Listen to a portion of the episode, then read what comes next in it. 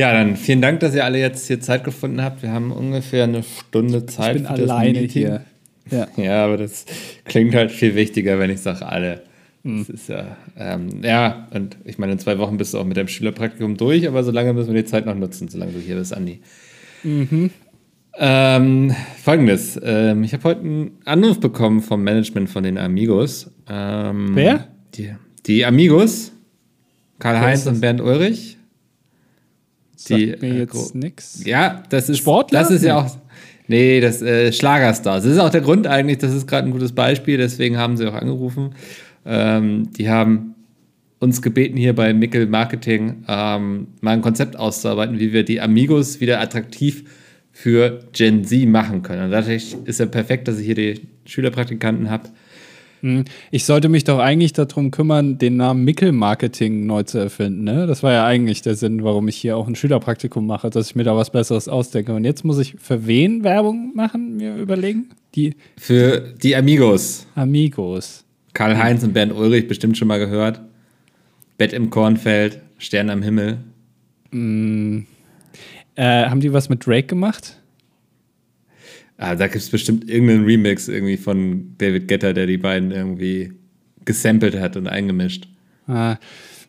Okay, und wir sollen jetzt gucken, dass die für Gen Z ja. attraktiv werden. Hm. Ja, die haben das da gesehen, da hier bei, bei den Flippers. Ne? Die sind ja auf TikTok da total viral gegangen. Und das wollen die jetzt auch. Also die wollen jetzt auch hier einmal auf TikTok noch viral gehen, haben sie gesagt, die haben ja schon alles hm. gewonnen, irgendwie die Oscars, Bambi, ESC, aber ja. bei TikTok sind die halt noch nicht viral gegangen, ne? Haben die schon so Sticker, wo irgendwie der eine von den beiden so, so eine Hochwischgeste macht, dass man hochwischen soll und so? Oder irgendwie so einen Daumen macht, damit man weiß, man soll liken? Haben die sowas? Nee, aber die haben Panini-Stickers, irgendwie hier Deutschlands 100 größte Schlagerstars, da waren die dabei. Vielleicht können wir da irgendwie ansetzen. Auf welchem Platz waren die da? Das wirst du unseren Kunden bitte nie fragen. Ähm, gut, dann äh, würde ich sagen, wir machen erstmal so ein paar so Sticker. Da laden wir die einmal ja. ein, stellen so eine Hohlkehle auf und dann filmen wir die einfach mal 15 Minuten lang. Da haben wir Material für Monate. Ja, Kannst ähm, du da deinen ähm, Greenscreen von zu Hause mitbringen? Weil den bringe ich einfach da. mit, ja, ja, genau. Perfekt. Dann können wir die irgendwie. Ja, genau. Dann, ähm, ich äh, kenne jemanden, der kennt den Freund vom Manager von Capital Bra. Ja. Äh, und also jetzt hat ja Apache hat ja gerade mit ähm, Ja, hier mit Udo Lindenberg, die ja, Legende von Hamburg, ja. Genau, Udo Lindenberg hat ja gerade hier so ein so ein Stück gemacht, ein Werk Komet. aufgezeichnet.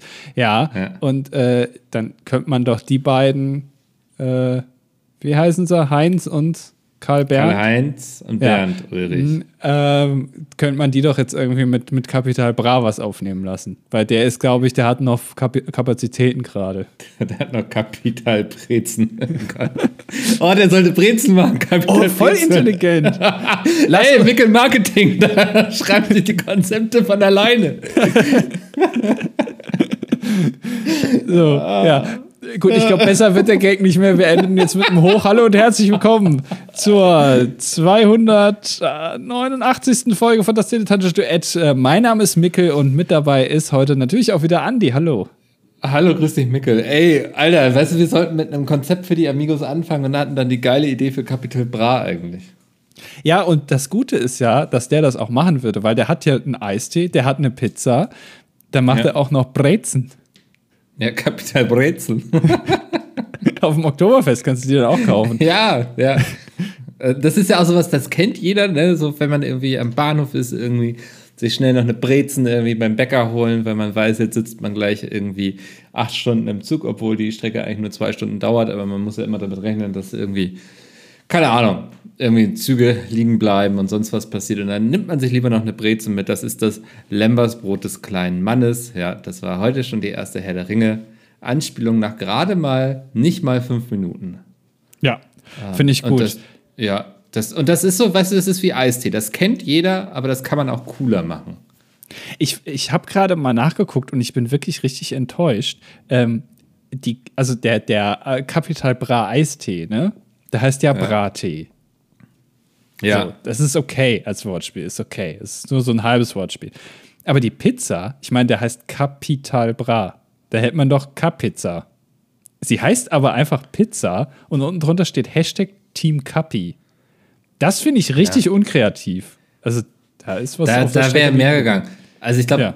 K-Pizza holt mich jetzt auch noch nicht ab, bin ich ehrlich. Ah, ich glaube, da okay. müssen wir noch in unserem Meetingraum noch die eine oder andere Runde gehen. Aber ich bin immer ein Freund davon, wenn erstmal alles irgendwie in den Raum geworfen wird, mögliche Namen und dann sammelt man die und irgendwann kristallisiert sich was heraus, wo alle sagen, ja, da, das fühle ich jetzt. Das fühle ich.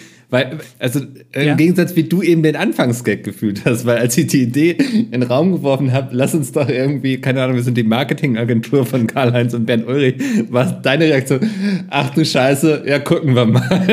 Gucken wir mal, was draus wird, habe ich gesagt, ja. Ja, ja so, so ist das. Aber jetzt auch, also nochmal, diese Pizza, es wäre doch auch voll geil gewesen, wenn man die Brazza oder, oder Brezza, weißt du, also wenn er ja. schon die ganze Zeit Bra, ja. Kapital Bra, dass man die Brazza, dass das quasi eine neue Art von Pizza ist. Man sagt ja auch, und da möchte ich jetzt auch gerne mal deine Meinung wissen, äh, es wird einem ja momentan eindoktriniert von der Regierung, von denen da oben, ne? Die machen da ihr Ding und sagen uns, dass Pinsa eine bessere Pizza ist. Ne? Das wird ja jetzt immer gesagt. Pinsa ist die bessere Pizza.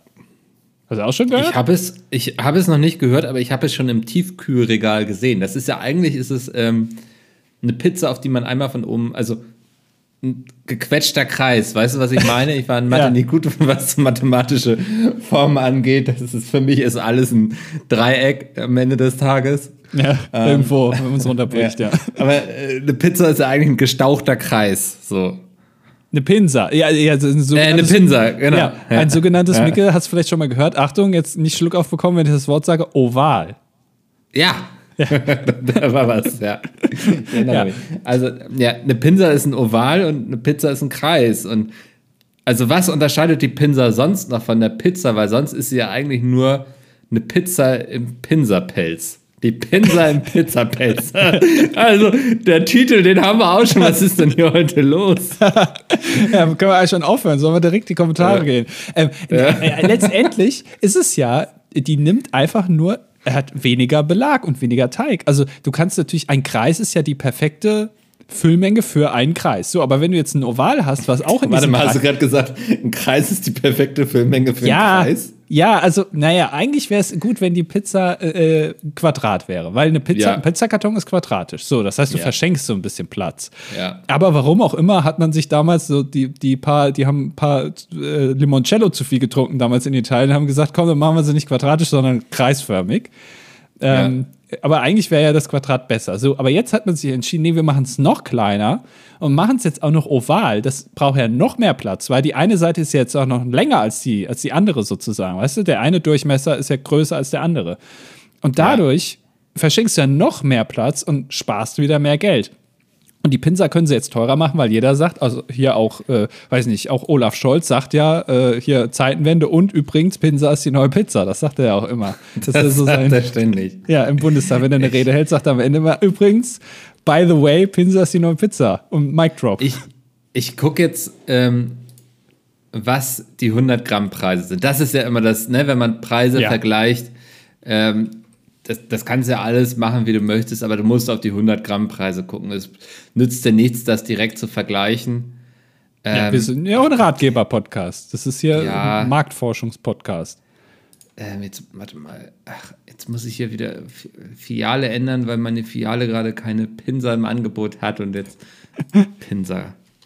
Rewe. Ja, das, ja. ist jetzt, das, ist sehr wichtig jetzt. Also, da ist eine kleine Info an euch alle, die auch dieser Lüge, dieser, dieser Regierungslüge auferlegen sind, dass Pinsa die neue Pizza ist. Pizza ist schon immer Pizza gewesen und bleibt's auch. Und Pinsa könnt ihr euch schön mal hinten irgendwo durchziehen. Das ist, das kann man höchstens als Klopapier benutzen. Also, das ist meine ja. Meinung. So. So. Hast du es schon oder bist du immer noch am Recherchieren, wie viel so eine Pinsa kostet? So, eine Pinsa, die kostet, warte mal, 3,49. Also das Kilo kostet 11,44. Aha. Ähm, ne, die, die Dr. Oetker Lamia Pinsa Rindersalami, wir wissen hier beim DDD, wenn dann Oetker-Produkte, ne? Ja, Paradiescreme, ja, das ist ja klar. Eben, ja. Ähm, also, wir merken uns 1 Kilo 11,44. Jetzt suche ich mal, was die Dr. Oetker Salami Pizza kostet. Ja, mach das mal. Das ist gerade so, ich fühle mich gerade so, als würde man Christian Lindner fragen, wie viel so ein, äh, so ein Packung Butter kostet, dass er erstmal googeln ja. muss. Ja, sag. Äh, da kostet das Kilo 10,59. Also nicht ganz ein Euro ist ähm, die Pinsa teurer aufs Kilo gerechnet. Und wir alle wissen ja, unter dem Kilo wird man eigentlich auch nicht satt. Das heißt, äh, Moment, also das heißt, die Pinsa ist. Was heißt das ja, eigentlich? Ich, ich, das heißt, die Pinsa ist teurer, ja? Habe ich das? Genau, deine Theorie ja. ist bestätigt. Ja. ja. und zwar 10 Prozent. Das ist ja viel. Das ist äh, jede Menge. Ja, also auf jeden Fall, also fast die Inflation mehr. Und das finde ich eine Frechheit, weil, also Hast du schon, äh, du hast noch nicht Pinsa gegessen, ne? Hast du gesagt? Nee, also noch nicht jetzt aus dem Supermarkt. Ich war mal im Restaurant und habe da eine Pinsa gegessen. Ach. Ähm, einfach weil das ähm, vom Belag her spannender war. Die hatten allgemein recht wenige vegetarische Pizzen und ich habe mich dann für eine Pinsa entschieden, weil ich weiß nicht mehr, was drauf war. Ähm, aber irgendwas, dass ich sagte, okay, dann probiere ich jetzt mal dieses Konzept Pinsa. Und wir saßen so mit, ich glaube, acht oder neun Leuten am Tisch und ich war der Einzige mit einer Pinsa und wirklich alle am Tisch haben mich gefragt, was das denn jetzt ist und warum. Also, dann sagte, ich sagte jemand eine Pinsa, und dann immer die Frage, ja, und was ist das? Und dann musste ich immer so mit den Schultern zucken. Ja, im Endeffekt ist es ja eigentlich auch nur eine Pizza, die langgezogen wurde. Ne? Ja. Also, ja, im Prinzip ja. ist es das. Also, es werden jetzt natürlich wieder Expertinnen und Experten in unseren Kommentaren äh, darauf eingehen, in unseren Gedanken, muss man ja sagen, bei uns ja. auf der Webseite heißt es ja Gedanken, werden jetzt wieder sagen, hier, nein, Pinsa, da, das ist äh, ganz andere Tradition und da, weiß ich nicht, popelt der Pizzabäcker vorher nochmal und das macht dann den richtigen Geschmack im Teig, wenn er das so einarbeitet oder ich weiß es nicht. Irgendwie so, ne, wird es ja wahrscheinlich ich glaub, sein. Wir, wir kommen, glaube ich, nicht drum herum, jetzt hier auch mal ähm, auf Wikipedia nachzugucken, was Wikipedia zu großen Pinsa schreibt, oder? Äh, dann äh, such das mal bitte raus, ja, weil ich ja. finde, Pinsa ist für mich Pinsa ist für mich Abfall. So. Also, Nein, also es ist, ja. es ist im Prinzip genauso gut wie eine Pizza, nur halt kleiner. Und das macht es automatisch schlechter. Ich verstehe nicht diesen Hype um die Pinsa. Und ist das ein Mode, also dass man sagt irgendwie, wir müssen jetzt die Pizza, die sich ja wirklich über Jahrzehnte etabliert hat, jetzt neu erfinden. Fängt McDonald's bald auch an, den neuen Cheeseburger rauszubringen, der halt einfach nur kleiner ist. Oder der ist halt, weiß ich nicht, der ist dann halt rechteckig oder dreieckig. Aber im Prinzip der ist es Cheeseburger. Ja. Genau. Ich, ähm, ja, also die Pinsa. Ähm, ja. Äh, Pinsa, auch Pinsa Romana genannt, ist eine Art Brot, das nach dem Backen belegt wird. Ach, schau an, das wird nach dem Backen eigentlich erst belegt. Das heißt, tiefkühltechnisch kann das ja eigentlich schon nicht funktionieren. Oder kommen da die Beleg, also die Sachen, mit der man es belegt, extra? Das wäre interessant, dass man so ein kleines Tütchen ja. noch dazu bekommt, wo man genau. das dann danach so schön belegen kann, ja. Ja. Wie beim ja. Joghurt mit der Ecke, das knickt man dann so rüber und dann ist der Belag da. Genau. Die Pinsa mit der Ecke. So. Die Pinsa geht auf eine Idee des italienischen Unternehmers Corrado Di Marco zurück, der, jetzt ist er irgendwie unter Welting 2001 den Markennamen Pinsa Romana registrieren ließ. Also Aha. für mich erstmal eine Enttäuschung, weil ich denke, also wenn ich an italienisches Essen denke, dann denke ich mal, das wurde alles irgendwie damals im Römischen Reich erfunden. Ja. Ähm, bereits 1981 hat das von Di Marco geführte Unternehmen mit Sitz in Guidonia Monticello, nordöstlich von Rom, den Teig vom Blech, das wird genauso ausgesprochen, nordöstlich von Rom den Teig vom Blech, der später als Pinser bezeichnet wurde, erstmals in seine Produktpalette aufgenommen. Als Marketingstrategie, Strategie, wahrscheinlich waren sie auch bei Mickel Marketing Kunde, wurde, wie DeMarco später zugab, ein nicht vorhandener historischer Bezug der Pinsa zum alten Rom in Umlauf gebracht, um das Produkt Ach. besser zu verkaufen. Also als hätte, also ich sollte wirklich Marketing machen, oder? Ja, aber du siehst aus, hat ja bei dir funktioniert, weil du hast es ja damit assoziiert. Das heißt, dein Marketing hat ja wirklich funktioniert. Du hast gedacht, das ja. ist irgendwie, das hat sich damals schon Cäsar irgendwie hat er sich das schon reingefahren. Genau. Ja. Oh, jetzt eine Pinsa, hat sich der Cäsar gedacht, nachdem er mit seinen Elefanten da über oh, die Alpen. Nicht du, Pinsa, ist ja. ist ja auch der letzte Satz. Ja, bevor er dann von den 69 Senatoren mit den Pinsers erstochen wurde. Steinharte Pinsers, viel zu lange Paco. so.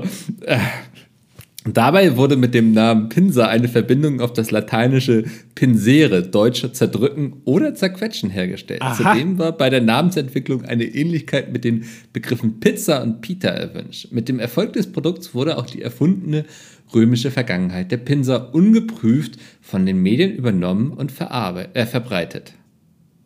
Ach. Ja, Okay. schau an, ne? Ja. Also es ist, es ist ein, so wie ich es eigentlich auch gesagt habe, es ist ein riesiger Betrug. Es ist, es ist von hinten bis vorne gelungen. Möchtest, interessiert dich noch, was die zur Charakteristika der Pinsa auf Wikipedia schreiben? Es ist so, oh Gott, weißt du, dieser Podcast, der geht jetzt schon 15 Minuten an, wir reden nur über Pinsa. Und alle sind so, wann reden sie über den E ESC-Vorentscheid? Das ist jetzt erstmal nicht so wichtig. Jetzt lesen wir erstmal die Charakteristika einer Pinsa vor. Okay. Ah. Sekunde. So. Der Teig besteht meist aus verschiedenen Mehlarten. Weizen, Soja und Reis, Sauerteig und Hefe sowie Salz, gegebenenfalls Öl und kaltem Wasser. Der Teig also ist ganz normaler Pizzateig. Ja, es ist eigentlich ist es eine Pizza. Ja. Der Teig ist vor dem Backen reich an Hohlräumen, was ihn außen leicht und knusprig und innen weich werden lässt. Der Sauerteig soll mhm, der Sauerteig soll für Bekömmlichkeit sorgen. Ja, wie eine So, Pizza. Jetzt, jetzt fängt's an. Der Teig wird meist ohne Belag gebacken und erst dann belegt. Die Pinsa wird häufig ohne Tomatensauce, nur mit Öl und Salz, manchmal auch mit weiteren Zutaten wie Tomaten, Salami, Käse oder Gemüse belegt. Wie eine Pizza, ja. Nur halt, eine Pizza ist besser, weil da ist ja noch zusätzlich die Tomatensauce drauf. Ja, red weiter. Äh, da- das war es tatsächlich schon. Ja. Ach so, das sind alle Charakteristika einer Pinsa? Das sind alle, ähm, ja. Jetzt interessiert mich natürlich, ob die Dr. Edgar Pinsa auch auf die Tomatensauce verzichtet. Ich kann mir gar nicht vorstellen, dass man das in Deutschland kann, weißt du? Ja, weil dann würden die alle sagen, Produktionsfehler. Das ist das, der, der geht zurück, das Ding hier. Ich habe ein, ich hab ein, ich hab ein Montagsprodukt hier eingekauft. Also für mich sieht die tomatet aus. Also Also, ich kann das schwer beurteilen. Äh, aber da könnte man doch sogar tatsächlich dann noch Geld einsparen, indem man einfach die Tomatensauce dann weglässt. Man sagt einfach, ja, Pinsa, alte Tradition. Damals hatte man noch keine Tomaten, das, da wusste man noch nichts von. Man hatte nur Öl. Ja. Und Aber wenn es den Leuten nicht schmeckt, dann hast du da ganz schnell ein Problem. Ich weiß nicht, es ist schwer zu beurteilen, ob da. Hat von euch schon mal jemand die Dr. Edgar Pinsa gegessen? Und kann uns. Guck mal, hier ist ein YouTube-Video, wie jemand die Dr. Edgar Pinsa testet. Junkfood Guru. Ich glaube, den hatten wir hier schon mal, ne? Kann sein, ja, aber wenn, dann äh, liebe Grüße. Also, wenn nicht, so. Ist als Werbung markiert. Ich weiß jetzt nicht, also ob der jetzt einen Deal mit Dr. Edgar hat. Dass es sagen muss, ist, äh, die Pinsa ist die neue Pizza. Das ist einfach. Ja, äh, Hier steht, Juhu vom Guru. Es gibt, äh, heute gibt es dir, la, also, heute gibt es dir, ich lese es vor, wie es hier steht. Heute Ja. gibt es dir Lamia Pinsa von Dr. Oetker im Test. Es handelt sich um eine bezahlte Kooperation und das Video spiegelt wie immer zu 100% meine Meinung wider.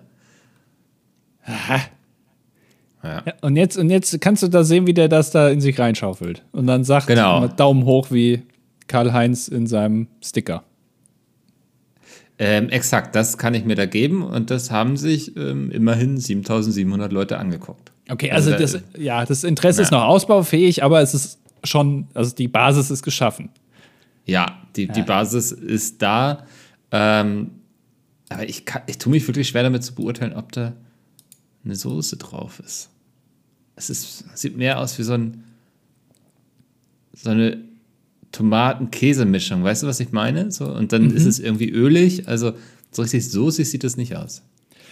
Okay, also das ist, aber trotzdem am Ende, ob da jetzt Tomatensauce drauf ist oder nicht, es bestätigt sich all das, was ich eigentlich die ganze Zeit schon mir gedacht habe. Das ist halt ein Ja. ganz großer, also dass man wirklich versucht, hier ein etabliertes Produkt neu zu erfinden. Das ist so ein bisschen, ich weiß nicht, dass man versucht, das irgendwie nochmal neu zu platzieren oder, oder wie auch immer oder nochmal neu in den Köpfen. Also manchmal macht man ja auch neue Produkte, damit die alten Produkte quasi wieder mehr wertgeschätzt werden. Weißt du, also so hat es ja Coca-Cola auch gemacht äh, damals. Ja, voll, ja. ja. Also als, als äh, äh, die, ich glaube in den 80ern oder so, die The New Coke, also äh, Coca-Cola, die klassische Coca-Cola mit neuer Rezeptur rausgebracht haben, kam das so schlecht an, dass sie äh, quasi innerhalb von wenigen Wochen wieder die alte Cola eingeführt haben. Aber die Leute haben dann gemerkt, ah ja, stimmt, Coca-Cola, ja. Das war ja immer sehr lecker. Oh, da trinke ich jetzt mal mehr von, weil jetzt schmeckt es ja anders und, und ah, jetzt ist aber wieder die alte da, ja, da muss ich die jetzt wieder trinken. So. Und vielleicht ist das so die Taktik, der, der, vielleicht ist die Pizzaindustrie in den letzten Jahren irgendwie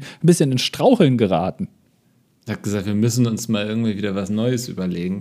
Ähm, das kann ruhig sein. Also für alle, die sich jetzt sagen, das, das ist alles total spannend, das Thema, wie kann ich da noch mehr Infos kriegen? Ja. Ähm, den würde ich ähm, von Daniela Taglialegna und Sven Oliver Neitzel das Buch Pinsa, italienische Lebenslust auf knusprig luftigen Teig empfehlen, erschienen im AT-Verlag. Hier steht auch noch eine ISBN, die lese ich euch jetzt nicht vor.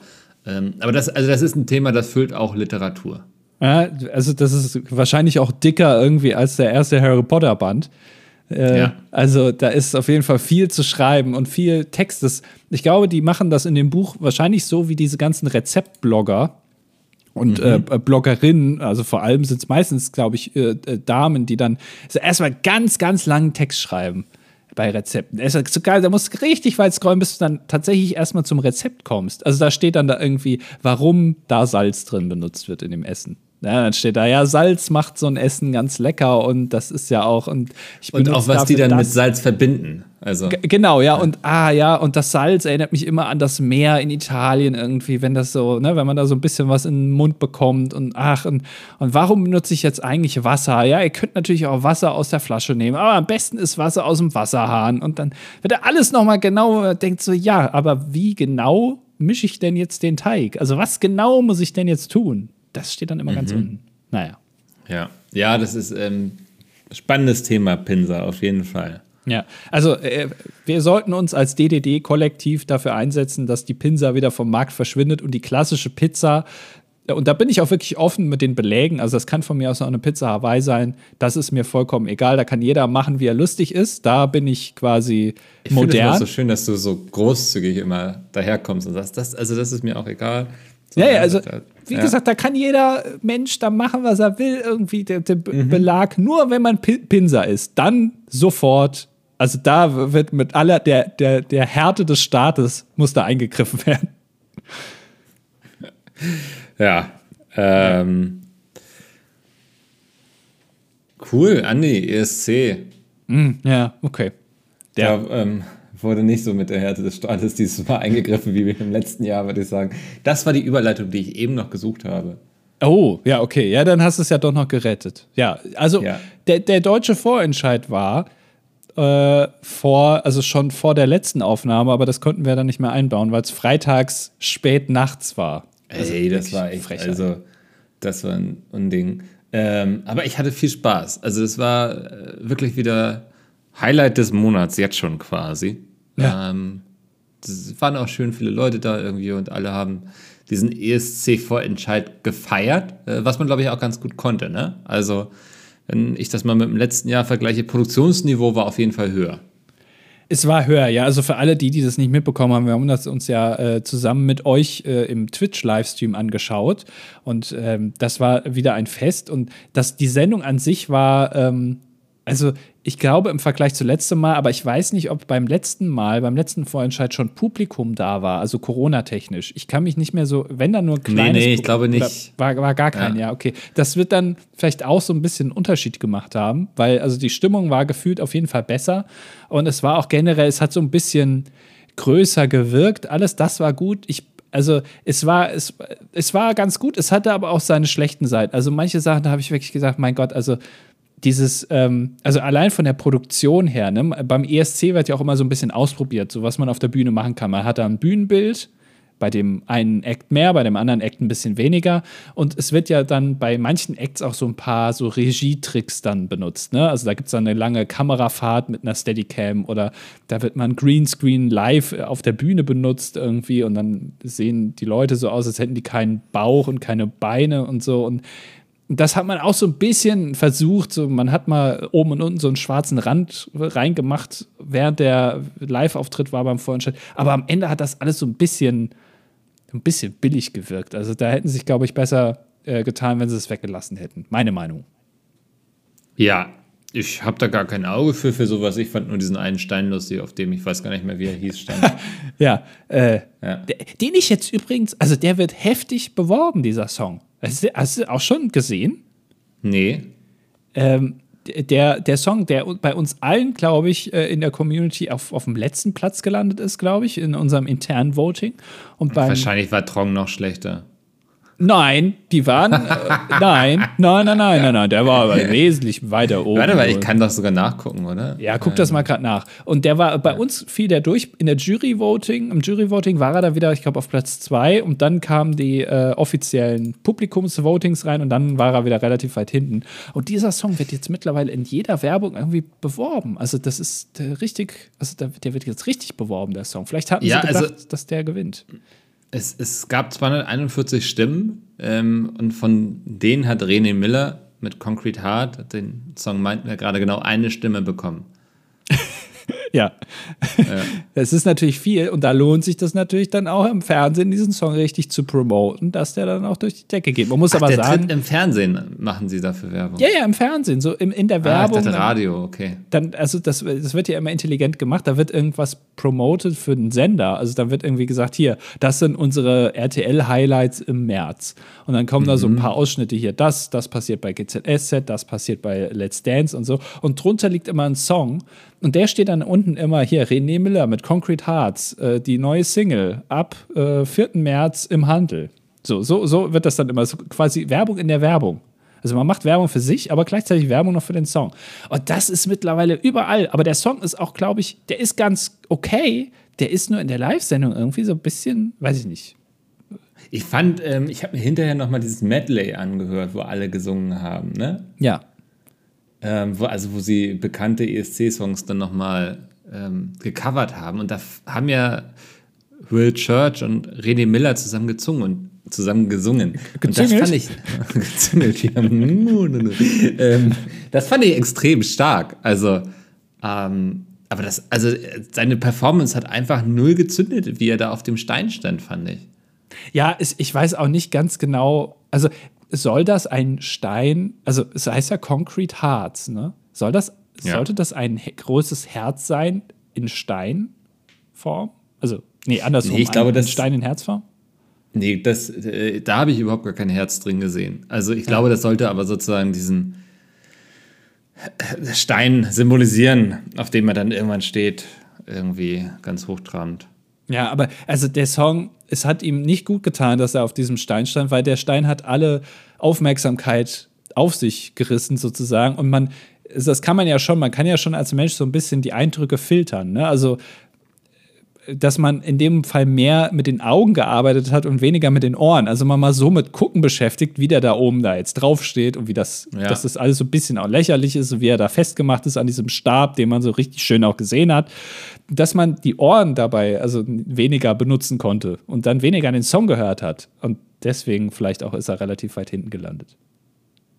Ja, wäre auch meine Vermutung. Wobei er im Jury-Voting ganz gut mitgehalten hat. Ne? Also das, das war ja wieder der Fall, wie auch letztes Jahr schon. Es gab erstmal ein, ich weiß gar nicht, ob es letztes Jahr ein Jury-Voting war.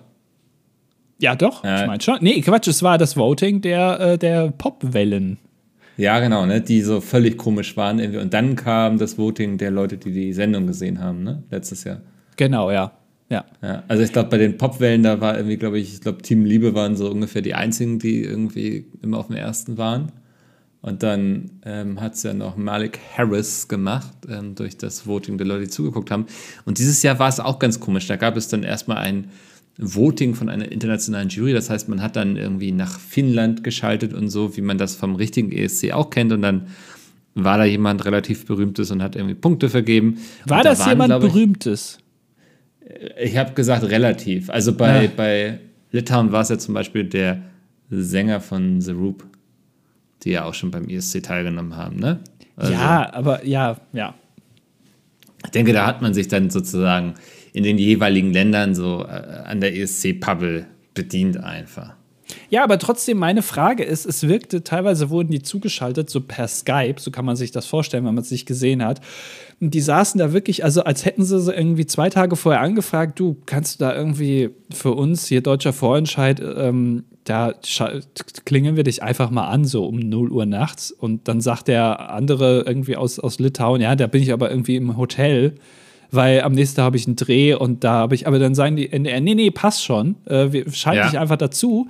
Und dann sagst du das einfach und dann fragt man sich, während man das sieht, als, als, äh, also als wir sozusagen, fragt man sich dann, wie kommen diese Stimmen eigentlich zustande? Hat der das jetzt gerade irgendwie fünf Minuten vorher quasi ausgefüllt und gesagt, so, die kriegen jetzt halt zwölf Punkte, der Eck kriegt zehn? Oder waren da wirklich Leute dahinter, die da empirisch das, das bewertet haben, weißt du? Also. Ja, ich habe keine Ahnung.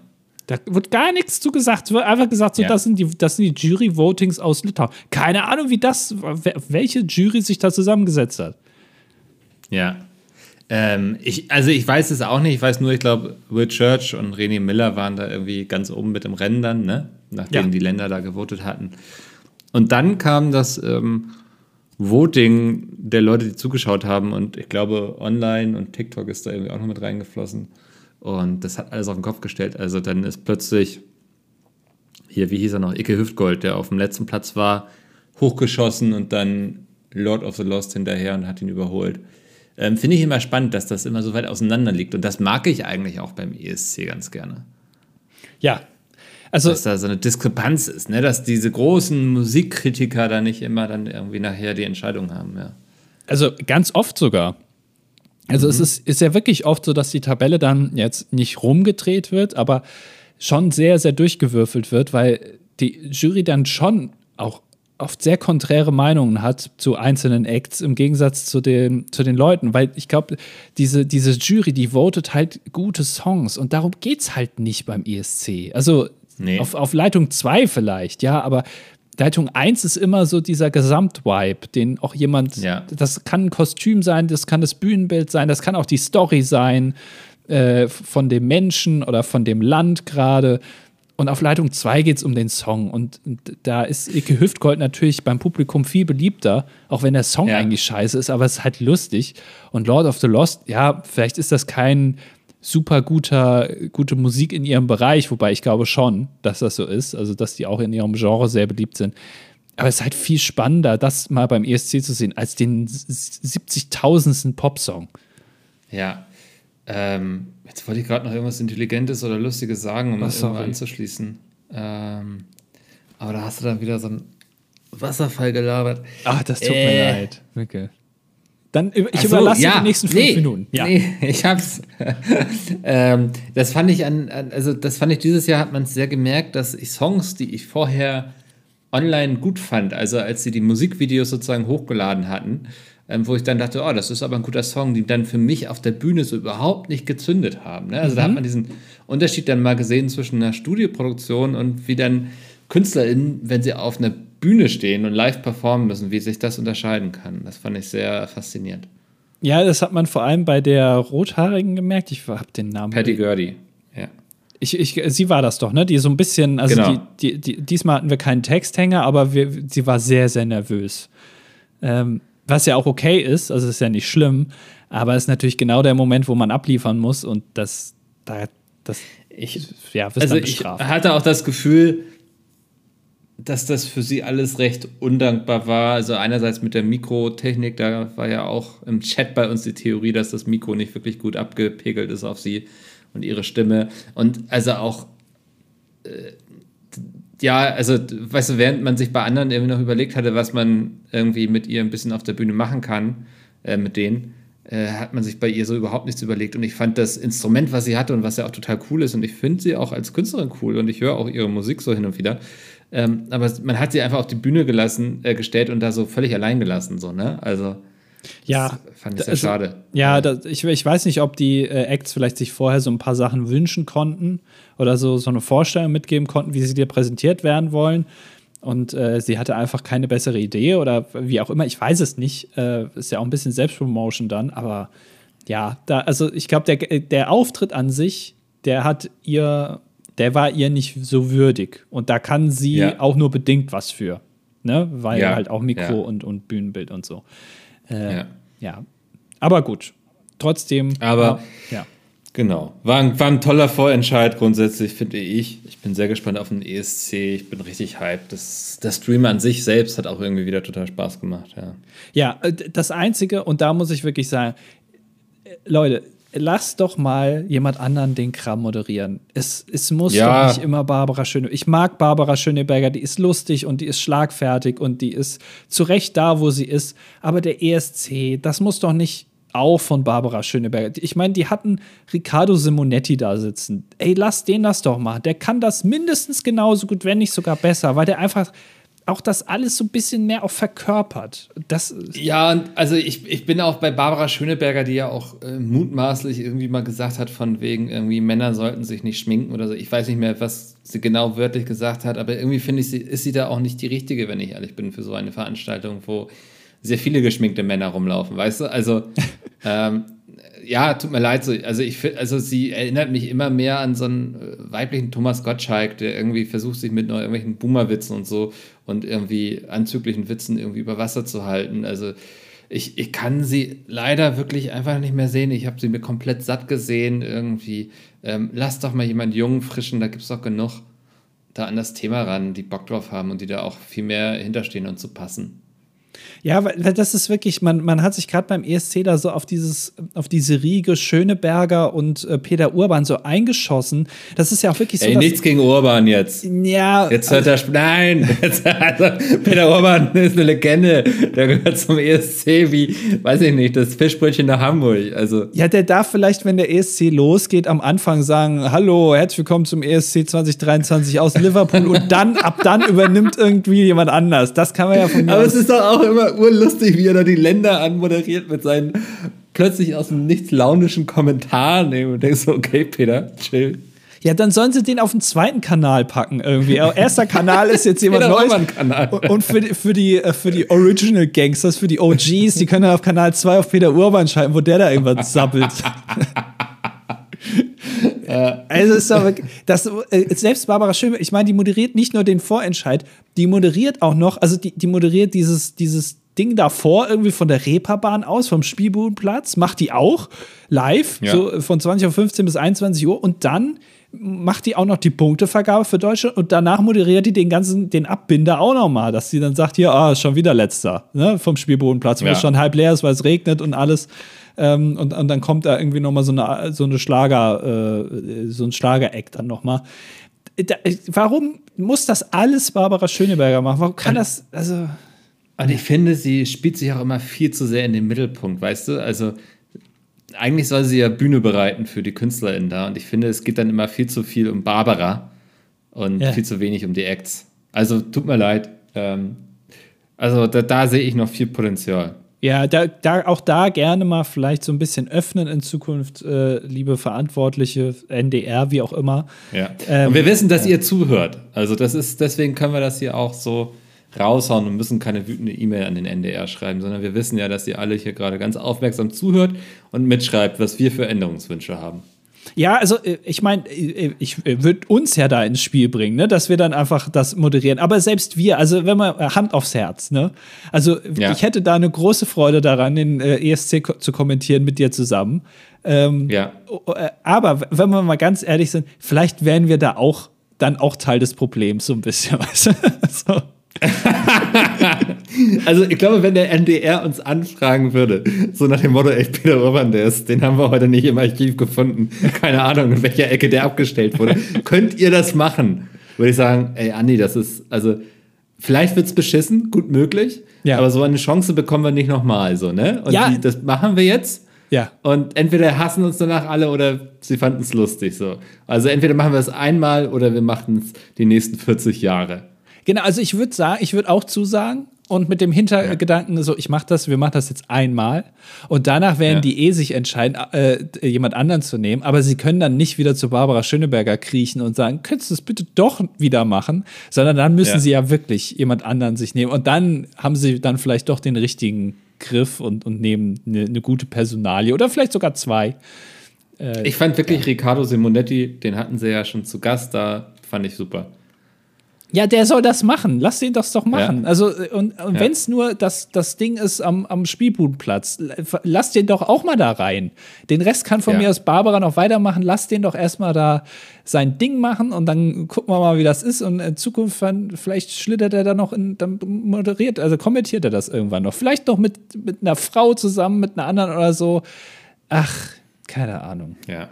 Aber weißt du, was, wovon ich Ahnung habe? Nee, ich weiß nicht, von der ISS auf jeden Fall nicht. Das war auch gerade eine Steilvorlage, weil ich ja. mich selbst geärgert habe. äh, über, über 17 Gedanken zu Folge 288, Edwin van der Gala äh, und dieser, unser Lieblings-Orang-Utan. Äh, ich glaube, wir müssen mal auf die Kommentare eingehen, denn es sind tatsächlich 17 Stück. Es ist sehr viel, ja. Ja. Ähm, die, der, der erste ist vom Top 5 Dieb. Der hat nämlich um 0 Uhr 3 geschrieben, ähm, dass er sich eine Top 5 zu den bisher aufgezählten Top 5 wünscht. Und ich finde, also wir sind ja auch hier immer ähm, für Recht und Ordnung. Und wenn sich schon jemand Top 5 Dieb nennt, wahrscheinlich einen Wecker gestellt hat auf 0 Uhr 1 nachts, um hier schnell in die Kommentare sliden zu können und irgendwelche Top 5 abzugeben. Ich glaube, da müssen wir einen Riegel vorschieben, oder? Dass, ja, also vor allem, wird. Ja. Äh, vor allem, also da hat sich ja jemand wirklich einen Wecker gestellt, wie du schon eben gesagt hast, und, und hat sich vorgenommen, okay, nachts um 0 Uhr, also von Samstag auf Sonntag, schreibe ich dann da meinen Top 5 und schreibe Und dann kommt so ein Scheißvorschlag rum. da hätte man sich auch mal ein bisschen mehr Gedanken machen können, so wenn man sich da ja. schon vorbereitet für. Also da bin ich jetzt ja. wirklich sehr enttäuscht. Ja, also genau, grundsätzlich, ähm, wenn jemand sich die Mühe macht, ist okay aber nicht so plump, bitte. Also da, da muss ich dann auch irgendwie, da habe ich auch noch eine gewisse Selbstachtung. Ähm, und da sage ich, nein, nicht mit mir und wir gucken mal, was die Kommentare noch an Top 5 für uns haben. Ja, und äh, dann gehen wir direkt weiter zu Lebkuchenmädchen und die beantwortet eine Frage, die ich beim letzten Mal gestellt habe. Äh, und zwar, ob äh, Mörtel Lugner äh, in Österreich, also was für einen Bekanntheitsstatus der in Österreich hat. Und sie schreibt, ja. um es kurz zu fassen, in unseren Worten, ja, das ist jetzt, ich kann das, ich kann nicht österreichisch so, aber. Der Lugner, Ur die Legende, Alter. ja, ein ja. Urwiener bist du. In welchem Bezirk bist du groß geworden? Im achten. Ah, wissen okay. wir beide gerade nicht, ob das existiert oder nicht. Aber oder? ich also. wahrscheinlich existiert es. Naja. Ähm, am ehesten lässt er sich wahrscheinlich vergleichen mit Robert Geis. Nur doppelt so alt und achtmal so oft verheiratet. Er hatte auch seine mittelmäßig erfolgreiche Serie auf dem Privatsender ATV, wo man ihn auf diversen Urlauben begleiten und generell seine, was? Spompanadeln in seinem Leben okay. miterleben durfte. Was ist das für ein Wort? Spompanadeln. Lebkuchenmädchen, hast du dir das gerade ausgedacht, oder? Ja, das, also da bist du auf die Tastatur gefallen, aus Versehen scheinbar. Ja. Auf YouTube und anscheinend auch Instagram findet sich noch genug Archivmaterial für lustige, äh, für lustige, für, mein Gott, für viele lustige Abende. Also wirklich diese Wiener, ne, diese Österreicher, die können alle nicht schreiben für viele lustige glaub, Abende. Ja. Ich, ich glaube, Spompanalen ist das österreichische Eskapaden. Ah, okay, interessant, ja. ja. Äh, also, äh, ja, also äh, das habe ich mir schon gedacht, was du da schreibst. Schön, dass du es äh, bestätigst, sozusagen, meine, ja, ja. meine Gedanken. So, Lord Grey Grey schreibt: Guten Tag, Lord von und zu Andy und Mobs Mickel, der zweieinhalbte. Ich möchte mich nochmals aufrichtig entschuldigen über den Kommentar der letzten Folge. Ich lage mit mittelschweren Kränklichkeiten im Bett und wusste nicht mehr, was ich diktiert habe. Also, das hast du doch schon wieder hier diktiert, so wie sich das liest, Lord Grey Grey. Vielleicht ist es Ihnen ja schon aufgefallen, dass mein Name Lord Grey Grey ohne A ist. Normalerweise schreibt man ihn ja Grey, also grau mit A, aber nicht bei mir, weil ich bin ein Lord. Nun muss ich weiter Lord-Angelegenheiten machen, zum Beispiel jagen oder gemütlich mit meiner, mit mir ein achtarmig reinordnen, Sie wissen, normale Lord-Sachen halt. Also du bist doch schon wieder krank. aber es, also Grey mit A ist doch Englisch und Grey mit E ist britisch. Äh, äh, äh, amerikanisch, ne? So. Also ist er ein amerikanischer Lord quasi, ein Neureicher. Ja, scheinbar. Ja. Das also ja. interessant. Ja, äh, ja äh, gute Besserung, ne? Ja. ähm, okay, äh, DTD Legal München schreibt, in der Hoffnung, dass der Top 5 Glauben im Versuchsstadium stecken geblieben ist, wünsche ich mir jetzt die vollständige Top 5 der Affen. Danke und liebe Grüße. Deswegen wolltest du die Top 5 nie machen. Ähm, nee, weil ich einfach die Top 5 der Top 5, also reizt mich nicht, bin ich ehrlich. Ja. Ähm, aber also ich würde sagen, hat sich ausgezahlt, oder? Das hat sich ausgezahlt. Äh, dann soll ich mal anfangen. Ja, also kannst du gern machen. Ähm, ich glaube, ich hätte einen guten Platz 1, aber mach ruhig. Also ja, das denke ich mir schon. Deswegen, aber äh ich bin bei Platz 5 und ähm, ja. Platz 5 ist natürlich mein, mein Abs also ja, das ist nicht mein absoluter Lieblingsaffe, aber er gehört eigentlich schon ein bisschen weiter vorne hin, aber ist der, der erste, der mir einfällt. Und zwar der Pavian. Oh. Paviane haben zwei lustige Enden quasi am Körper. Also einmal, jeder kennt natürlich den, den roten Pöter hinten. Ähm, ja. Der große rote Arsch. Ähm, und äh, vorne aber sehen die auch teilweise aus wie so ein, wie so ein sehr, also wie man in den, also so stelle ich mir, ich weiß nicht, ob, das, ob man das sagen darf, aber so sehen so US-Amerikaner so im 18. Jahrhundert, so sehen die aus. Weißt du? Ja. Von vorne. Ja. So diese, diese voluminösen weißen Haare und so ein grimmiges Gesicht. So ein bisschen, so stelle ich mir auch so, so vor, wie man damals halt rumgelaufen ist in den USA, so in den ersten Jahren nach der, nach der Übersiedlung. Ähm, ja. es, es, hat was Majestätisches, aber halt der, der rote Arsch, der, der reißt es dann wieder runter, sozusagen, weißt du? Ja. Ja. Äh, finde ich gut.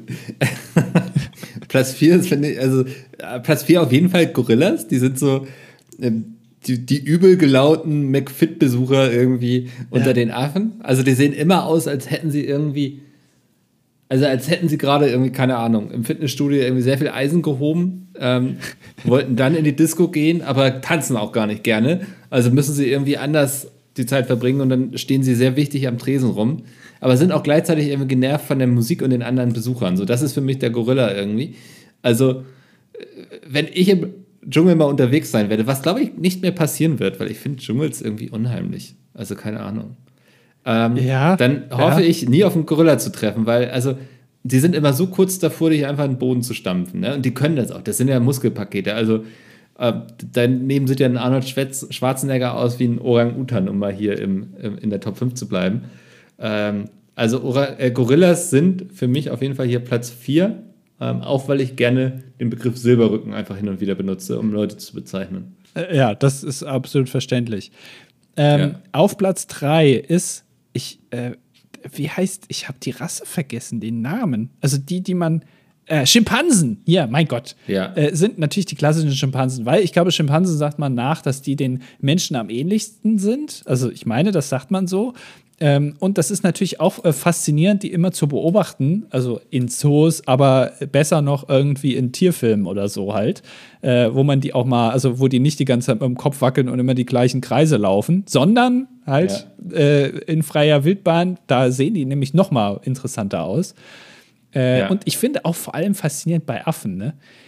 Die sehen, also ich weiß nicht, also machen die viel Sport jetzt grundsätzlich, weil die sind schon ultramuskulös. Also Gorillas auf jeden Fall. Die sind ja immer beim McFit. Ja, aber was machen die denn den ganzen Tag, dass die so muskulös sind? So unfassbar. Eine Bäume hochklettern, das ist ja quasi das naturgewordene Bouldern. Ähm, du weißt ja auch, wie ich damals ausgesehen habe, ne? Also ja, ja, das war, da habe ich dich auch immer als, als Gorilla bezeichnet. Ja, das, ja, äh, da kommt der Gorilla ja. wieder, haben wir immer gesagt. Ja. Aber das finde ich wirklich faszinierend. Also gerade bei so Schimpansen und Gorillas sieht man das so richtig, weil die halt nicht so viel Fell haben. Und da siehst du richtig, wie unfassbar muskulös die sind. Und gefühlt ja. ohne irgendwie Effort. Also gibt es auch dicke, es gibt, grundsätzlich gibt es dicke Affen. Das gibt es doch gar nicht. Ich habe noch nie einen dicken Affen gesehen. ja, keine Ahnung. Ist ja auch immer so eine Maßstabssache, glaube ich, ne? Also. Ja, natürlich, also. aber da würde ich jetzt sagen, die haben auf jeden Fall schon, also äh, genetisch zumindest bei, bei Muskeln haben die äh, auf alles gelevelt. Weil, also die können nicht dick werden. Also ich glaube, die können machen, was die wollen. Äh, ja. die, die, die, die, werden einfach, also das, die werden einfach nicht Aber das, die sind halt den ganzen Tag in der Wildnis unterwegs. Aber ähm, Platz zwei. Platz zwei ähm, ist, wir hatten ihn letzte Woche ja schon ganz groß, der Orang-Utan natürlich. Was wären wir ohne Orang-Utans? Dann könnte niemand über Frank-Walter Steinmeier bei der Gala berichten. Das wäre ein Graus. Ähm, Orang-Utans sehen irgendwie immer aus wie dieser sympathische, bekiffte Hippie, der mit 35 noch in der WG wohnt. Und das ist jetzt kein Shade an Leute, die mit 35 noch in der WG wohnen. Ähm, jeder da, wie er so mag und wie ihn die Wohnform so beliebt. Meins ist es nicht, aber der Orang-Utan, der liebt ist. Ähm, ich weiß nicht, die sind einfach so, also das äh, wenn du so eine extreme Skala hast, dann hast du rechts irgendwie den Gorilla, der immer eine Zündschnur hat, also wie so ein Böller, der dir in der Hand explodiert. Und Orang-Utan sind einfach auf dem extrem gegenteiligen Feld, also der hat einfach eine Zündschnur die nie hochgeht, weil sie vielleicht nass geworden ist oder so. Ich weiß es nicht. Da hat außersehen drauf gepinkelt. So, oder ja. ihm, ihm, ist da ein Getränk aus äh, so äh, runtergefallen auf die Zündschnur. Leider. Ja. So, so wirken die auf einen. So ein bisschen nett, trottelig, aber auch irgendwie sehr sympathisch und lieb. Ja. Könnt ihr wahrscheinlich trotzdem den Kopf abreißen, wenn sie wollen. Aber egal. das sind alles Todesmaschinen. ja, also, ne, also hat ja schon einen Grund gehabt, ja. warum hier der deutsche Secret Service da den Steinmeier äh, abgeblockt hat. Was weiß, also wer weiß, was der Orang-Utan da mit dem gemacht hätte, der Edwin. Ey, da gibt es ja auch also einige Beispiele in der Geschichte der, der Menschheit. Ich sag mal nur bei Wikipedia mal nach Planet der Affen googeln, dann könnt ihr lesen, was das für Folgen haben kann. Ja, ja, das basiert ja, ja. auf einer wahren Geschichte. Äh, so, ähm, Philipp schreibt, er ist. Äh, äh wir haben, was? Warte mal. So willst du den Platz 1 umgehen, indem du einfach zum nächsten Kommentar Ach so, gehst? Moment, ich dachte, das wäre jetzt eben Platz 1 gewesen. Nee, nee, nee. Hä? Ich dachte, weil ich war so ganz. Du hast ja angefangen. Ja, aber ich war so ganz okay. Ja, Orang-Utans Platz 1. Hä? Das heißt, Orang-Utans sind nicht auf Platz 1? Na, wer ist der größte Primat auf dem Planeten? Team Peacemeat. Nein! das hast du gesagt. Das ist meine mal, mich können sie gar nicht mehr abmahnen. Äh, ich hätte jetzt tatsächlich den Menschen gesagt. Nein, das ist mir jetzt aber zu politisch. Okay, ja, ich meine, du bist dran, diesen Platz zu füllen, deswegen ich. Nein, also ähm, aber äh, Platz 1 der äh, besten Affen ist natürlich ähm, Peter Bram, Christian J. und Sepp. Das sind meine absoluten Lieblingsaffen. Ähm, und äh, verdient Platz 1. Äh, sie haben all das, was die Affen jetzt in dieser Liste vor ihnen hatten, tragen sie jetzt nicht. Also sie sind jetzt nicht ultra durchtrainiert, sind jetzt auch nicht ultra behaart, sondern sie sind alles so eher so, weißt du, so das Gegenteil davon. Aber das macht sie ja auch so sympathisch. Ja. Und es sind, also, es sind die einzigen Affen, die reden können. Also im, im Vergleich zu den anderen, sie können reden, sie fressen trotzdem manchmal also ihre eigene Kacke, das machen die schon. Das ist mhm. immer manchmal so, dass die dann da so, ach, guck mal, da ist ein Köttel noch und dann wird sich das nochmal schnell so reingesnackt. Aber, äh, aber sprechen können sie halt im Vergleich zu zum Beispiel Schimpansen. Das macht sie natürlich sehr interessant. Sehr schön. Das war doch wieder eine gute Top 5. Ähm, ja. Siehst du, hat sich gelohnt, heute mal zu sagen, nein, lieber Top 5 Dieb, so nicht. Ja, nicht mit uns. Ähm, Philipp schreibt, ähm, hallo lieber Andi, hallo lieber Mickel. Als Mitarbeiter der Deutschen Bahn möchte ich mich bezogen auf die Verschiebung des Deutschland-Taktes auf 2070 zu Wort melden. Ich muss zugeben, dass ich bei dieser Headline auch etwas schmunzeln musste. Aha. Bei der Bahn arbeite ich als Infrastrukturplaner und bin in dieser Tätigkeit einer der ersten Personen, die an einem Projekt mitarbeitet. Im konkreten Fall arbeite ich an einem Projekt, bei dem wir an einer bisher eingleisigen Strecke ein zweites Gleis nebendran bauen möchten. Ich für meinen Teil schließe meine Zuarbeit diesen Sommer ab und gebe es dann an eine weitere Stelle weiter, die sich dann im Detail damit auseinandersetzt. Es ist für mich persönlich schon etwas ernüchternd, wenn in meiner Zuarbeit unter Inbetriebnahme 2035 steht. Wobei ich persönlich gespannt bin, ob das halbwegs hinkommt. Manchmal schaue ich da etwas neidisch auf andere Länder, bei denen das deutlich schneller geht. Klar.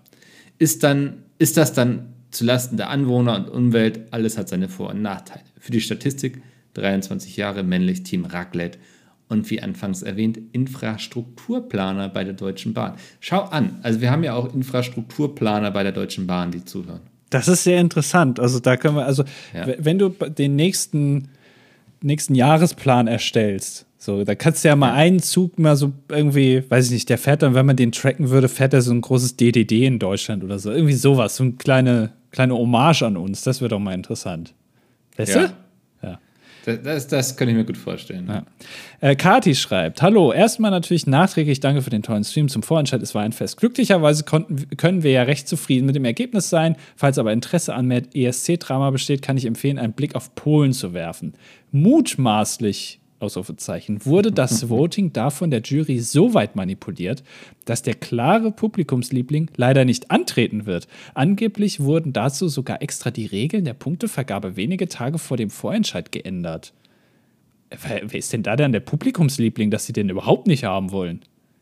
Ja, das, äh, da muss ich mich nochmal einlesen und dann kann ich beim nächsten Stream einfach so random so Sachen droppen. Das, ja. Du bist wieder ganz beeindruckt, ja. Äh, apropos Manipulation. Wie versprochen habe ich zum Stream meine erste Paradiescreme zubereitet und probiert. Das Ergebnis war ernüchternd. Hm. Insbesondere die hohe Wabbeligkeit meiner Creme hat mich nicht überzeugt. Beim DDD, DPT, DPT doch, wurde mir allerdings auch Manipulation vorgeworfen, da ich die Creme nur zwei statt der angegebenen drei Minuten gerührt habe. Da ist meine Stimme wohl ungültig. Was bist denn du? Also, das ist ja also wirklich absolut Ich- abstoßend. Zwei Minuten? Nein. Das, also komm, das Produkt muss doch so fail-safe sein, dass man jetzt, äh, dass die Minute jetzt nicht mehr den Unterschied macht, oder? Aber die, also du kannst doch wohl davon ausgehen, dass so ein äh, Paradiescreme-User, sagen wir mal, äh, dass der zwei von drei Minuten unterscheiden kann. Also du bist ja wirklich, also in der Programmierung würde, sagen, würde man sagen, Kati ist der DAO, der dümmste anzunehmende User. Also du hast schon quasi nur Pulver und das musst du mit Milch mischen und drei Minuten verrühren, das war's. Und selbst das kriegt sie nicht hin. Und dann beschwert sie sich ja Also- auch noch, dass es nicht schmeckt, also wirklich. Ich sag mal so, ich habe ja schon Paradiescreme vom großen Paradiescreme-König gegessen, ne? Ja. Andi persönlich zu, zubereitet und drei Viertel irgendwie verschüttet und dann musste jemand im Publikum es mit Hand rühren, damit wir überhaupt noch irgendwas kriegen. Und ich bin auch unterwältigt gewesen. Also, Ja, aber auch das wurde ja nicht äh, gemäß der Packungsangaben zubereitet. Also, wie gesagt, das Ja. musste ja jemand im Publikum verrühren. Also, selbst da, ihr, ihr, also, ihr habt noch nie richtige Paradiescreme gegessen. Das ist halt einfach euer Problem. Und ihr maßt euch ja an, irgendwie das zu bewerten. Was seid ihr für Menschen? Äh, ich, Dr. Edgar bietet das große Paradiescreme-Testset an, ne? Also, Äh, ja, stimmt, hast du mir zugeschickt. Das, äh, Ich, ich kenne es ja schon, aber äh, ja, vielleicht probiere ich das nochmal. Aber ich jetzt nur, der, der Sommer naht. Kleiner Tipp von mir: Kauft euch nicht diese Paradiescremes, die man mit Orangensaft macht. Das ist wirklich, also, das ist eine, äh, das ist quasi die Pinsa der Paradiescremes. Okay. Ja, und äh, hier noch einfach, um es der Vollständigkeit halber, sie schreibt noch PS, dem Feuerlord Andi empfehle ich, ein Induktionskochfeld zu investieren. Das schützt zwar nicht vor Wokbränden, der Einkaufskorb hätte damit aber nicht schmelzen oder gar Feuer fangen können. Ja, äh, das stimmt, außer man hat was Magnetisches im Korb, ne? Weil dann wird das wieder heiß und dann hast du wieder den gleichen Oh. Kram. Ja. Ja. Ähm, Listiger Lux schreibt: Tatsächlich hat McDonalds für eine gewisse Zeit und, nee, in der Schweiz müsste es heißen, äh, eine Filiale in einem Zug betrieben. Es gibt einen Beitrag auf YouTube dazu. Ihr könnt euch ja vorstellen, warum das nicht geklappt hat. Genauso auch Starbucks. Also, achso, und noch Raclette Forever, das ist wichtig. Ähm, ich weiß nicht, mir fallen viele Gründe ein, warum es nicht geklappt haben könnte. Aber es, also so wie es hier geschrieben ist, gibt es einen sehr äh, offensichtlichen Grund dafür. Äh. Und der mag mir gerade nicht einfallen. Nee, mir auch nicht. Also, weiß nicht, ist der Fettgeruch auch in die anderen Waggons dann ge- gewabert? also- oder was, was genau? Was war denn das Problem? Ich weiß es nicht. Ja. Lass uns nicht so hängen, listiger Lux. Oder ist das deine Masche, listiger Lux? Ja, ich glaube schon. Sauerei. Ähm, Brütel oder wie auch immer schreibt, ähm, ich will nur kurz meine große Vorfreude auf die 300. Folge mit euch teilen, die zum Zeitpunkt, wo der Kommentar von euch gelesen wird, nur noch elf Wochen entfernt ist. Ich bin gespannt, was ihr euch Tolles ausdenkt, um diese Folge zu zelebrieren. Ich dir jetzt schon mal so viel, da bin ich auch sehr gespannt drauf, was wir uns da ausdenken. Du, das, also das lassen wir dann Marketing-Mickel irgendwie einen Gag vorher ausarbeiten, was dann die Folge passiert. Ja, also die, die Frage ist auch gar nicht, was wir uns da Tolles vorbereiten, sondern äh, was wir uns da Tolles ausdenken, sondern ob wir uns was Tolles ausdenken. Das ist eher die Frage. Ähm, aber naja. Ähm, und er schreibt weiter oder sie, natürlich ist es schwer, den Glanz und Gloria der 200. Folge zu wiederholen oder sogar zu übertreffen, aber ich setze mein ganzes Vertrauen in eure Erfahrung und Kompetenz. Außerdem will ich mich für euren tollen Podcast bedanken. Es hilft mir schon lange, den Montag etwas erträglicher zu machen. Das ist doch schön. Ja, krass. Ähm, ich weiß gar nicht mehr, was wir Folge 200 gemacht haben. Ja, das ist wahrscheinlich auch das Problem, auf den dieser Kommentar hier ansprechen will. Naja, Ah, ja. Dann kommen wir zum Zipfelklatscher. Hm, zu euren, zur letzten Top 5 Schreiben, Scheiben frei zu bekommen. Was bietet sich denn mehr an als das, was man ohnehin schon zur Hand hat? Einmal kurz die Hose aufgemacht und die zwei Tassen Kaffee. Ja, so schreibt man das bekanntlich und nicht Kaffee an die Windschutzscheibe in wohl temperierter Form zurückzugeben. Besonders schön, wenn der Nachbar an einem vorbeiläuft, freudig grüßt und sich darüber freut, dass man ganz klimaneutral ohne andere Hilfsmittel die Scheibe eisfrei bekommt. Ähm, ich hätte zu viel Angst, dass mir das in die Lüftungsschächte gerät, bin ich ehrlich. und dann ziehst du es wieder rein, ne? wenn du dann die Lüftung ja. so richtig schön aufdrehst und dann kriegst du erstmal so, eine, so, so einen Orkan, dann so ein, so einen Urinorkan kriegst du dann da um die Ohren. Ja, das wäre wär, wär unschön. König DDD äh, schreibt noch, man kann doch gleich den Nachbarn bitten mitzumachen. Er freut sich bestimmt beim nächsten Mal auch über warme Unterstützung deinerseits. Ja, das finde ich auch. Ähm, Georg schreibt, äh, ist 78 Pferdeschwanzfrisur egal. Äh, ja, okay. Äh, willkommen. Also bei dem, bei dem Gag kann ich mir das mit dem Alter auch wirklich vorstellen. Ähm, ja. Gott zum Gruße, Michel und Andreas. Ich bin Georg, 78 Jahre jung und mein Enkel hat mir diesen Radiobeitrag ans Herz gelegt da es hier häufig über Hörgeräte gehen soll und ich ja nun nicht mehr so viel höre. Leider konnte ich nur über dieses Interwebs an euch schreiben, da meine Leserbriefe vermutlich keinen Anklang bei euch fanden. Ihr macht wirklich eine gute Arbeit, dennoch verstehe ich nicht, wieso ihr immer so leise seid wenn ihr ja doch über Hörgeräte sprecht. Das ist ja irgendwie doof und verfehlt doch das Thema eurer kleinen Radiosendung. Nun aber eine Frage an euch. Wie geht ihr mit der aktuellen Lage der Hörgerätknappheit in Deutschland um? Mit freundlichen Grüßen.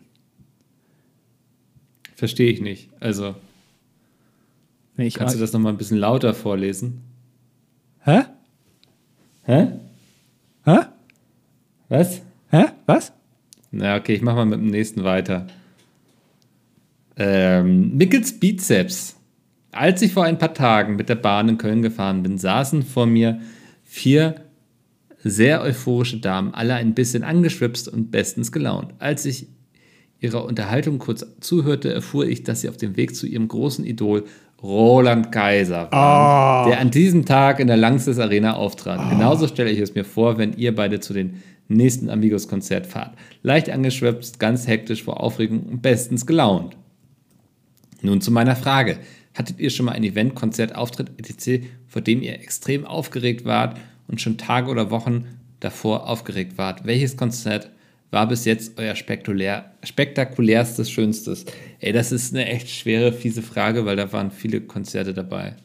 Ich war noch gar nicht Broilers auf vielen waren, Konzerten. Äh, also Broilers waren extrem gut. Rolling Stones, sage ich auch nur, um einfach hier kurz damit zu flexen, dass ich die live gesehen habe, waren gut. Ähm, System of a Down war auch großartig. Ja, das ist, glaube ich, so. Meine drei Trettmann war extrem krasse Live-Performance, extrem guter Sound, sehr guter Künstler. Nicht alle kriegen das ja live dann auch immer so gut hin wie auf der Platte, aber das hat Tretti schon gerissen, würde ich sagen. So, jetzt bist du dran, Anja. Ja, ich habe ja noch nicht so viele Konzerte, aber ich freue mich natürlich ganz besonders. Ich gehe da zwar nicht hin, aber egal. Dieses Jahr gibt es höchstwahrscheinlich eine neue Ausgabe von Live Aid. Ja, ja. Das ist doch toll. Äh, apropos Roland Kaiser habe ich noch hier äh, kurz einmal noch mal rausgesucht. Ähm, Roland Kaiser ist ja wirklich eine Legende des deutschen Schlagers und der hat ja so tolle Texte geschrieben, wie zum Beispiel vom Lied Blut, junges Blut. Da würde ich gerne einmal kurz ähm, draus vorlesen. Ist wirklich ein Song von Roland Kaiser. Äh, Text geht Ungeduld und Unschuld zwischen Kind und Frau, Wissen und Gewissen zwischen Blond und Grau, Liebesangst und Lebenslust, Feuerspielerei, halb bewusstlos, halb bewusst, schwindlig, schwindelfrei äh, blutjunges Blut, glutjunge Glut, herzensgutes Herz, Schmerz, schmerzjunger Schmerz und später dann noch ähm, Lass das Mädchen in der Frau jetzt noch nicht im Stich, ich bin raureif, du bist Tau, zu jung noch für mich. Das ist ein legendärer Text von Roland Kaiser, wirklich fantastisch. Klingt problematisch und wie etwas, über das man auf Twitter mal diskutieren sollte, finde ich. Och, weiß ich nicht. Aber es ja. ist, ist der alte Roland Kaiser. Ach so. Ja. Ähm, wo waren wir denn jetzt? Äh, äh, ich glaube, du machst Mimi. mit Mimi weiter. Genau. Mimi schreibt. Äh, ich möchte mich entschuldigen, dass ich mit meinem Kommentar zur Hörstärke so viel unterschiedliche Empfindungen ausgelöst habe. Moment, du warst das? Du hast das losgetreten, Mimi. Oh, ich finde dich, ey. Ähm, ja. Das war nicht meine Absicht. Ich kann Andi aber beruhigen, dass die Lautstärke nur im Dezember 22 und Januar 23 geringer war als sonst. Mir ist das an zwei Dingen aufgefallen. Erstens, den nachfolgenden Podcast muss ich immer runterregeln, weil mir sonst die Ohren weggeflogen wären. Und zweitens, ich höre euren Podcast meistens bei der Arbeit an einem sehr lauten Ort. Ja, das ist ja dein Problem dann. Und habe, ich habe euch beim besten Willen nicht verstanden. Ja, Alter. also, Ja. Ähm, da blieb mir dann nur entweder Podcast nicht hören oder Kälber hungern lassen. An dem lauten Ort mache ich ihre Milch fertig. Zum Glück ist das jetzt ja gelöst. Vielen Dank dafür auch im Namen meiner Tiere. Also dann, dann müssen die Kälber halt mal warten. Also das Ja. ist dann, da gehen wir ja wohl vor. Wir sind hier die größten Ochsen im Prioritäten. Stall. Ja. Gute Überleitung zur nächsten Frage, von Random Frage. Und der fragte mich, wenn Tiere reden könnten, welches Tier hätte dann den besten Sinn für Humor und warum? Der Rabe. Der Rabe. Ja. Ich würde sagen, der Rabe. Okay. Weil die viel sehen und die sind aber auch schlau. Das heißt, die können auch so richtig so lustige Sachen. Die könnten so ein richtiges Stand-up machen. Ich glaube auch besser als so mancher Stand-upper in Deutschland. Ja, das, da wäre ich dabei. Ich glaube tatsächlich Katzen. Ich glaube, Katzen haben einen sehr trockenen Humor, Ja. sind auch gute Beobachter wie so ein Rabe, Ja. gehen gerne mal unter die Gürtellinie. Also Oh ja. Dahin, wo es dann mal weh tut. Aber oh. auch, also haben aber auch keine Angst, nach oben zu treten. Also auch wenn mal einen doofen Witz über einen, weiß nicht, 60 Kilo Rottweiler machen, da haben die keine Angst vor, ne? Also mit dem legen die sich ja auch an. Ich glaube deswegen Katzen. Katzen machen ja auch, also die schlagen dich ja auch manchmal und zerkratzen Ja. dich wirklich bis, äh, also bis, bis, zum, bis zum Knochen.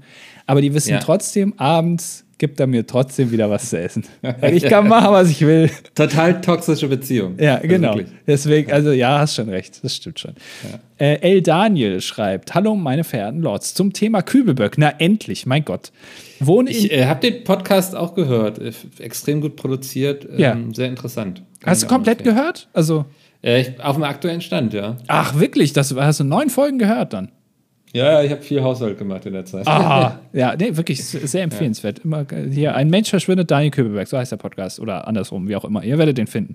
Ähm, zum Thema Köbeberg schreibt er Daniel, wohne in der Nähe von Eggenfelden, arbeite dort auch und fand es sehr überraschend, dass Andi sich an den Ort erinnern konnte. Natürlich.